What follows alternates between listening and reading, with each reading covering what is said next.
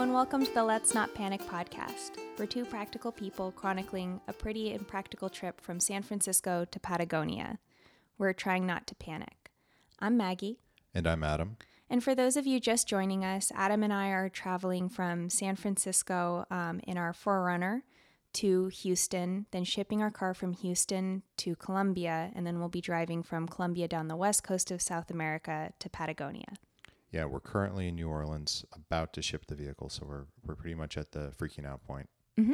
Mm-hmm. Which is great because today we have a distraction with special guest Red Scott. Hi, Red. Hey, how's it going? Good. Red's a stand-up comedian out of San Francisco and a pal, and also the co-host of my third favorite ginger appreciation podcast, Boars, Gore, and Swords. Um, thanks so much for joining us today, Red. Thank you so much for having me. I do have to say that I have been listening to your podcast, uh, partially because I helped you buy the audio equipment and I wanted to make sure nothing terrible was happening, which it's not. It sounds amazing. But I have become obsessed with overlanding and four by four camping and a bunch of things that I did not know existed before, like tent roofs. yeah, yeah, right. I spent probably twelve hours in the past two weeks looking at teardrop campers, uh-huh, which is uh-huh. sort of unrelated to what you do, which is very interesting because I have, A, nothing that could possibly pull a teardrop camper, and B, nowhere to put it if I did. So I'm just going to say that's a terrible use of my time, but I, so I, I'm, I'm just saying it's a very compelling podcast. Both of those problems can solve themselves eventually. I'm glad that we're spreading the bug. I think eventually yeah. you'll find a place to put the teardrop. And this you'll is, find a truck to pull it. At some point, some like overland company is going to have to f- sponsor you guys because it's just, there's no way you can listen to this and not want to do it yourself. Oh. Even oh. even if every part you're, even if you were like, I, I, I hate uh, my significant other, weather, camping, and traveling. If you listen to the podcast, you're going to be like, I want to do all of those things together right. in tight quarters forever. I mean, at least one third of those things was true for me. I yeah. Yeah. Yeah. Uh, well, thanks, Red. And if anyone does want to like give us money for talking into microphones, we would absolutely oh, accept it. Yeah, we like money. We use yeah. it for, for this. It's this true. Travel. We right. do. Yeah. This has not been cheap. Yeah. I mean, uh, and before we get into me, I do want to ask, like, how terrified are you of putting your vehicle on a container ship and just shipping it away from you? It is so terrifying. It's because, you, first of all, you don't have it, and there's just a comfort thing associated right. with it. But second, all you can get is total loss insurance. And that's, that's the worst phrase I've ever heard right, in my life. Exactly. They put you through this thing. It's like they explain what total loss means. Well, sometimes we just lose a shipping container. It falls off the boat or mm-hmm. it just doesn't arrive ever. And uh. that's all you have. And it's insurance. Not even just going to be our car. It's not just the four runner with the rooftop tent installed with the extra battery that Adam uh-huh. installed and the refrigerator and all his hard work. Like that's just the car. It yeah. will also have a bunch of our equipment. Mm-hmm. So if it gets lost, I just, I'm going to surrender myself to a life of just deep alcoholism. Yeah. yeah. I, I mean, well, I, I, well, you know about it before you leave New Orleans because that would be the place to start that life. No, we no, won't. Yeah, oh. We won't know until like, Three weeks. All we can do is pre-drink. Yeah. three three weeks? Yeah. Wait, where are you? So it's going to take three weeks to get there. What are you doing in the interim? Uh, we're flying to Belize mm-hmm. and learning to scuba dive, mm-hmm. which is going to be amazing. Oh. And also a little terrifying. Maggie and I, I have spent most of today reading about how your lungs can explode if you don't do things carefully. So we got that mm. going for us. Yep. Yeah. And, and then after Belize, uh, we fly to Cuba and do mm-hmm. Havana and around... around yeah. Havana. So. And then we'll awesome. fly to meet the car in Colombia. Yeah. H- hopefully. Which hopefully exactly. will be there. hopefully. Wow. You really uh, hit the nail I, right on the head there. This is this is giving me flashbacks to season two of The Wire. Yeah, like we'll open up our shipping container. It'll just be full of ladies. Yeah. Oh, that's not what I wanted. Yeah, you just need to go. You just need to go down there and bribe. Uh, what's his name? The toad. The horse. Horse. That's his name. Anyway, is that Porn Stash from Orange Is the New Black? No, he is the large man. Oh, the other who, guy. Yes. Okay. Who's the, who's the guy who is responsible for the uh, uh, making the shipping containers disappear? He's a guy who like typically plays an overprotective father and comedian. That guy. Yeah. Yeah, yeah, I think that's him. Yeah, yeah. I don't know his name, but he's great. I like his bald spot. Ray Romano? No. oh, anyway. Okay, I'm thinking of something else. Anyway, back to Red, who's our guest today. Right, right. So we were particularly interested in talking to Red because as we uprooted, um, Red was somebody who particularly I got to look to as somebody who quit a job that was a good job uh, to pursue a completely different kind of life. So Red, do you want to tell us a little bit about transitioning from like a very good nine to five and going to be a full-time comedian and podcaster? Yeah, so a little bit about what my professional life was up until very recently. Uh, I uh, got out of college in two thousand six in computer and in a in a I had a degree in computer science, and I actually had already gotten hired off of an internship the previous year to work at Apple Incorporated. Uh, was it Apple Computer at the time? I actually don't remember. I, um, I'm so the wrong person to ask. It's so one hundred years ago. It's so one hundred years ago. Yeah. Um, but so I interned there in, I guess, two th- so two thousand six was when I interned. I'm sorry. And then I graduated two thousand seven and I started at Apple full time. So I have been working at Apple or had been working at Apple since June of two thousand six. And it became my New Year's goal to quit before I hit the ten-year mark. Yeah. I, I can see how you really just get set in your way. And after it's a certain point, you know, there's no return. Yeah. It, it there there really, it was a really, and the worst part about it is talking to other people is it's a much better story when you're like, I was miserable every day and I clawed my way out of it. And I found a way, and then I left, and I stabbed my boss in the eye, and it was and it was great. Told everybody to go to heck. Mm-hmm. Um, I had very competent coworkers. Um, I had a good situation. I had just—it's literally the only thing I'd been doing in my life as an adult. I'd done it for you know a decade, um, and all the while, within a year of leaving college, I started uh, within a year, maybe two years. I started doing stand-up comedy pretty quickly. And for a long time, at the position I was at in the company, I was able to work very reasonable hours. I was able to work forty hours a week and sort of dedicate most of my other time to doing stand-up. And and that worked very well for me for a long time. And then, you know, th- eventually, af- after an incredibly long, very successful run where they were paying me a lot of money to do forty hours a week, Of uh, they they were like, we need you to do more than that now, and I was like, well, that is a huge cramp on my lifestyle. Oh, is and that recent? Yeah, that was about eighteen months before I left. Mm. Um, and honestly, my the the team that I like I said I liked, they needed me, but it was something I had always known that I wanted to try and do comedy specifically, and more recently podcasting as a full time thing. And for for for a long time, they were just letting it worked out very well for me, where I was able to sort of you know get better, keep working on stuff, and have the time to still develop as a comic. And in recent years, I've felt like I've run ag- up against what I can accomplish in a li- limited number of hours a week, and having to be sort of tied to a physical location, and. And, you know, not focusing on what I wanted to be doing. And at the same time, they started demanding uh, more from me, and reasonably so. Yeah. Right. But so I set, yeah, I set that goal. And right around when we were done with a very large project that we'd been working around at that time, I left.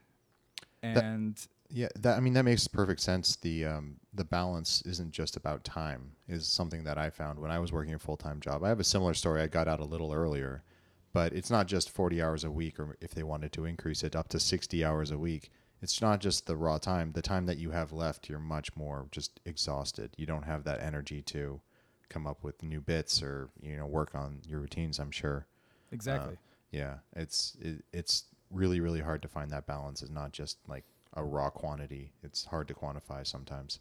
Yeah, I have to say I'm super impressed that you did performances repeatedly during that, you know, close to ten-year stint, which, by the way, when I was at your place recording that episode of Boars, Gore, and Swords, you have the ten-year plaque But you oh, uh, so so it, it turns out at Apple, if you, once you're getting up to the tenure, they send it like in advance.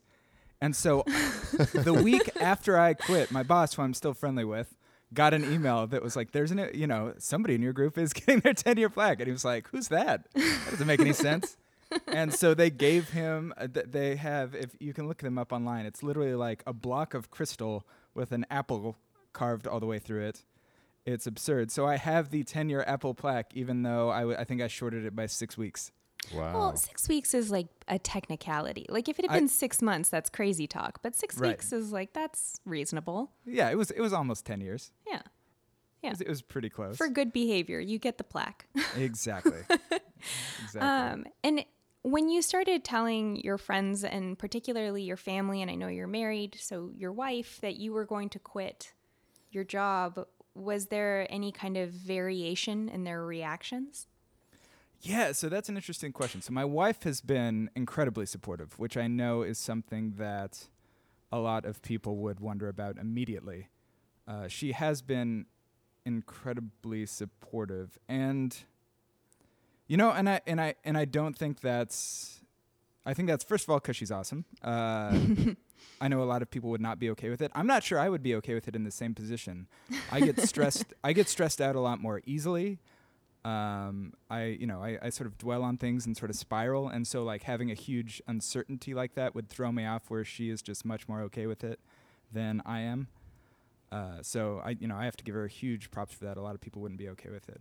But I mean, a- another part of it is I had been working at a company who had been doing extraordinarily well during that period. And, you know, I was getting stock throughout the whole time, and I have a significant amount of savings. I'm not, yeah. I'm not, re- I, you know, Uh, people at work uh, joke that I'm retired, and I cut those people out of my lives immediately because it's infuriating. but, oh. but uh, yeah, I really don't like that. But, but I mean, I'm definitely not. If there's, you know, there's, uh, I, I'm not unrealistic about it. If, if clearly uh, I just don't have what it takes, and this isn't working out after five years, I'll have to go, you know, back to doing something else. But yeah, uh, uh, but I do, but I do have a huge cushion. Um, so that makes it much, much easier to tolerate in a relationship. Absolutely. And I think that it's really great that you mentioned that, because typically we hear a lot of kind of like vague life advice that's like, oh, you should just follow your heart and do what feels good to you. Yeah. But if you have no means to pay for that lifestyle, it's a really myopic decision. Right. It's, re- it's really tough. Yeah. Having... Uh, some sort of cutoff point. Well, you mentioned that yeah. in your mind of just like, well, I'm going to give this a shot, but it needs to start bearing fruit in X amount of time. It really makes sense, at least to me, the same way I think about things and get stressed out about things. That really, that makes sense. Right. I mean, and I don't, I don't have a hard out. I have goals that are based around where I want to be, and I don't have, you know, hard what I'm going to do if I don't hit those goals. But uh, I, I will say I don't have anything like that currently. You know, I'm not going to start... If if somehow I manage to, you know, make zero dollars in the next year, which I won't, I haven't. I have already made more than zero dollars. Yay! Uh, yes. I'm glad um, that ten dollar bill I sent you is really panning out. It worked out. Normally we don't. Normally podcasts don't have the guests pay them. I'm glad we were able to find a system that really works for me. Yeah. Um. So, but, but as far as the, my, you know, my, my wife, that's worked out really well. Um. You know, my family's obviously more concerned, but I have, and I'm um, I'm not proud of this, but a, as a as a younger man, uh, I, I was very obstinate about a lot of things, and especially with family. If they, uh, you know, told me not to do something, I would absolutely one hundred percent do it, and I, I have built up a lot of credibility in that category. And now people are afraid to tell me not to do things, uh, so I have sort of forged unconditional support among my relatives, which works out great for me, but I I, I also did it in ways that I, uh, I I would not recommend, and I would I would not appreciate in another younger man. So we'll never know the truth of what your relatives think. Yeah, not not really. Well, I, so I will say this. So my grandfather, who is eighty-six, and in especially in that side of the family, that's like thirty years older than any men in my family live. Uh, he is. Um, I talked to him over Skype, actually, so I wasn't able to make it up there for an, for uh, Father's Day, and you know my parents were there, and some uh, some of my uncles were there, and so they were sort of just passing around the Skype phone to like all the people who were there, and and I told my grandfather, hey, I'm leaving Apple, I'm gonna do comedy full time, and he laughed, and he's like, sure you are, and then and then going back to uh, where where I've imposed universal support among my family. Uh, the next day, somebody explained to him, like, no, really, he's doing that. And he felt awful. He has apologized to me several times Aww. since. Oh, that's but very sweet. Yeah, it, uh, it's it's great. I, I mean, I, I will say that of my family, my grandfather is the one who most instilled the value of um, I, I'm going to make my own decision. And, you know, you, everyone else is just going to have to be okay with it. And if you're not, I didn't ask your opinion. Yeah. Well, it's good that you had that. It's I think that's a huge barrier for most people trying to do something like this, go out on their own or do a trip like Maggie and I are doing right now. Yeah. Um, being able to just say, well, you know what? This is something I want for my life. This is an investment mm-hmm. uh, in myself. I may be spending some money up front, but hopefully this result will come from it. Um, yeah. Yeah. No, that's huge. It's a big that's plunge huge. to take, though. Yeah. One of, one of the things, I mean... It's uh, I, w- I was writing down notes for myself for this, and I was like, why am I doing this? Um, wh- and it's like, why why are we alive? Like, it's just it's so strange to yes. me. Yeah. It's so strange to me that people are like, you have a good job. Like, why don't you just ride that into the grave? Like, why what do you, you existentially satisfied with right. riding a commute bus for three hours a day? Oh yeah, well I yeah that is that is a problem. Um, but it's, yeah, it's just at some point you need to take, you know, a large, you have to take some sort of risk with your life where I feel like you're, you're just going to regret it. Yep. Yeah. I mean, we absolutely agree, obviously, but it's nice to hear somebody else say it because it makes me feel less crazy. Well, it's nice to hear it too, because we constantly doubt ourselves, and I'm sure you yeah. constantly doubt yourself if you're anything like us, because you, you made that decision, but then you think one week later, oh my God, what am I doing? Or what are we doing? We've had yeah. a few of those conversations in the last two weeks. I'm averaging two of those a week right now. Yeah.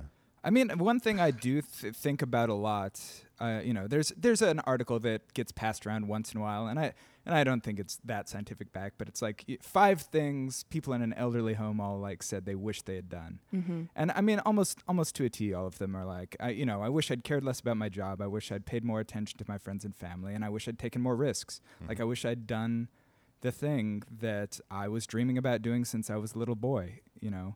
Yeah. Um, and that's, I... I tend to frame it that way a lot when I have those kind of doubts. Like when I'm eighty-five and I literally just can't do anything, or ninety-five, let's say genetic engineering is going to really help me out and I'm going to be very able and agile. Mm-hmm. You know, am, am I going to look back and say like, I should have used my health and, and my body and whatever resources I had to do what I truly wanted to do when I wanted to do them? So is being a comedian something you always knew you wanted to do? I have, like, spookily so, um, and which is, there's no precedent. The, the only reason it took me as long as it did to pursue it is because my family is so buttoned down. You know, up until my dad, it's just strictly blue-collar, you know, poor family. My grandfather worked at the parts counter at a heavy machinery shop for forty-five years, I think. Wow. Like, it was his first major job, and he...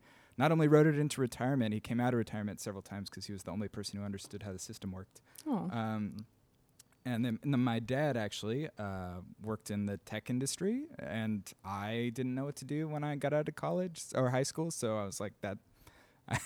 and he said, no, it seems like a good thing. It seems like people are going to make money at this for a long time. And I said, okay, and I did it. I mean, uh, he wasn't wrong. It, no, it was... It was as f- if you're giving a seventeen-year-old, like... job advice, that's it's there's much worse advice that could have been given. Yeah, for real. That was a good call. Yeah. Um so so th- there's no pattern for that in my my family. There's no there's there's no there's no writers, there's no artists, there's no show business types. Like everybody just has a job, and you know, I see them camping once a year uh and and holidays, you know. There, there's nothing there's no like there's a the, so there's no precedent for it, is, is I guess what I'm saying. So people definitely, I will say they're curious um, about what I'm doing. It's definitely an oddity, uh, but but yeah, it's it's it's a it's a different path, and and and you know, I, I would have welcomed somebody who could give me advice on how to sort of deal with this kind of career. Do you have any advice for somebody who's contemplating walking away from a lucrative nine to five to pursue something creative? No, no.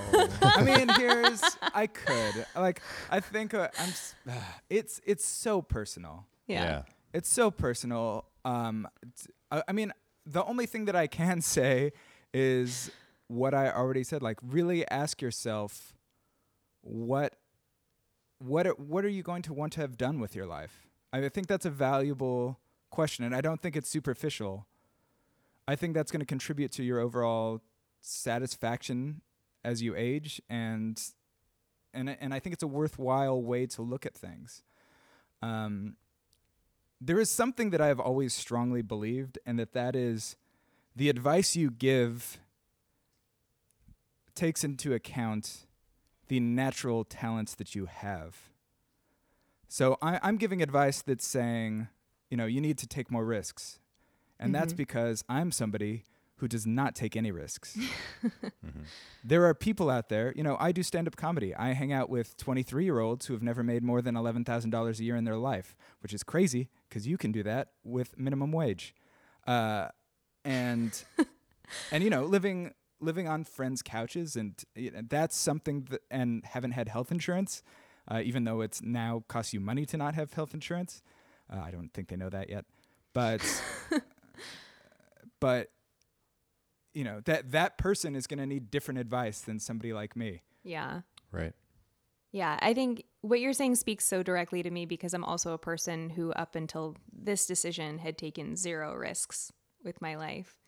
Yeah. So, like your advice, or what you say. The questions you would ask are exactly the questions that we asked that led us to doing what we're doing right now, but also came from, you know, ten years of working really hard and doing everything right and, you know, going to college and having health insurance and all that good stuff. Yeah, exactly. Yeah. Oh, yeah. I, sh- I, I should mention one of the reasons I am able to do this is because um, though I do have my own savings and I would be doing this uh Re- regardless, um, my I am on my wife's health insurance, and so that's a huge cost that I don't have to consider. Yeah. We're both Every really year. jealous in this moment. We just signed yeah. up for Cobra today. So. Yeah, I feel like in San Francisco, can't you like hook onto a, po- a polyamorous triad, and both of you use their health insurance? Yeah, that's good thinking. God, we didn't think about uh, that at all. We're already out of the city, though. It's gonna be she, hard. Uh, I know. Yeah, I mean, some somebody can like marry you over the internet. I feel like that's a thing. hmm. Time to start a Thrinder account. Yep. yeah. yeah, start one. Yeah. uh, so, Adam, do you have any questions for Red? Um, yeah, Red, is there a time in your life that you uh, took an adventure that you are particularly proud of or remar- was remarkable to you? Uh, or is this the primary adventure that you're setting out on right now? So... So I'll, I'll give you an example that I think sets the stage for what kind of person I am. Uh, this definitely is the most extreme adventure I have taken. Um, a- as I mentioned, uh, my, my family, uh, very blue collar, does not travel hard, hardly at all. I mean, it, it, California and Oregon is ninety percent of the places anybody's ever gone. Mm-hmm. Uh, I when I got out of college, and Lauren, gradu- my wife, graduated uh a year earlier than I did. So she had already been out of college. She'd already started a job. When I got out of college, she was like, we should go on an international trip. And I was like, cool. Never been out of the country. Uh, I actually did not fly on a plane until I was seventeen. Uh, uh, and I was like, that sounds great. That sounds like the kind of person I would like to be. And we looked up how much tickets cost, and it was when gas was at its... It, even now, the price sounds crazy, but I think we wanted to go to the Czech Republic, we had decided. Yeah. And the ticket at that point cost twelve hundred dollars. What? It was crazy. And I, do, I don't remember if we actually paid that or if we figured something else out, um, but I remember in the moment like, I wasn't even stressed about it because my brain was like, well, obviously we're not doing that. Like, no, too that's bad. Not even an option. yeah, yeah. Like that was that. That was like such an absurd. I was like, oh, I didn't realize leaving the country cost that much. Now it makes sense why nobody I know has ever left. Um, and I was like, well, you know, we're not going to do that. And Lauren was Lauren turned to me and was like, I'm going. Ooh. I think it would be a good idea if you went as well. Wow. Oh, I like her style. Well played. I, like I like it. it. Yeah. And it was just like, uh, yeah, wh- where she made it very clear, this is the life I am having, um, and and if you're going to be a part of it, this is this is probably a good idea. I am impressed. I know. And so, and so a, a, a single version of me who'd gotten out of college probably wouldn't have left the country for several more years, mm-hmm. at least. Mm-hmm. And, you know, I I don't even know because once once it's something you do, it's something you want to do again. And you also realize the possibilities that you had not before. And you understand, you know, what it means to travel and have experiences like that outside of where you're from. And and and certainly I was more drawn to it after, after that first trip. So it was um, worth it. Oh, it was one hundred percent worth it. Mm-hmm. Yeah, it was it was a no-brainer. It w- it was stupid that I was thinking of not doing it. Yeah. Yeah. I mean, those those plane, I had no concept. So so now I'm thinking back and I'm like, why were those tickets so expensive? I mean, they were economy tickets. You know, it's not like we were flying premium economy or ev- even or business or something crazy like that. Yeah. But uh, yeah, yeah, that it, it, very strange. E- even even if we paid that much, it was still worth it. Right. Do you think that if you had made this choice as a younger man to quit your job earlier, um, uh, it would be as fruitful as it's likely going to be this time around? That's a valid question, and I don't have a great answer for that. I think that especially what I, you know, in the field I am interested in, stand-up comedy, which it is very uh, engineer-like of me to call it a field, um, is... is uh, there is a big advantage to youth in it, built in. Yeah. You know, there is um, the sort of structures built up. Uh, there's more opportunities for a young writer who's willing to, you know, make no money or, and, and people are more looking for o- openers that are younger and willing to, you know, put up with more bullshit early on, which... which would which gives you an advantage, certainly. I mean, I will say that my my shift, as opposed to somebody your your normal normal uh, your average like twenty-two to twenty-three year old who's starting doing stand up, uh, is probably looking to specifically, you know, write for a television show. It's a very common job that people get that lets them do comedy uh, for the rest of their life. Um, and that's something that's going to be harder for me to break into. So it's possibly, uh, it's possible that I would have had more opportunity if I'd done it earlier. But the at the same time, the runway would have been shorter, and and yeah. So it's it's it's hard to figure that out. I will n- I will never know that. Do you feel like the discipline side, you're going to be in a little bit better shape to actually stick to whatever plan it is, or would you have not had any problem with that? Even when you were younger? I don't think I'm very good at planning now, so I don't, I don't, I don't think that that's a part of the aspect of it for me. Um, yeah, fair, um, fair. Yeah, uh, I, I don't, I don't think in particular that would have been an advantage. Honestly, what has changed the most for me is podcasting is something that I figured out I enjoy doing a lot, and part of my plan in the first year is to develop and uh, release two more podcasts on top of the one that I'm already doing. Oh, are you going to um, do your sports podcast? I, I I am going to do a a podcast based on sports, and actually I had another, uh, and I've I've I've been approached by Jason at Boing Boing to work on another idea that. I, s- I suppose I shouldn't go into yet, but we're um, developing that pretty quickly, and that, that one has gone suddenly from nowhere to exciting. And that, that is something that's amazing about having it be my full-time thing, is that people are just, when you're like, I'm doing this full-time, you know, people you're looking to collaborate with. All of a sudden, people who weren't looking to you were like, oh, you're available? Like, do you want to do this, you know, series of shows up the West Coast? Mm-hmm.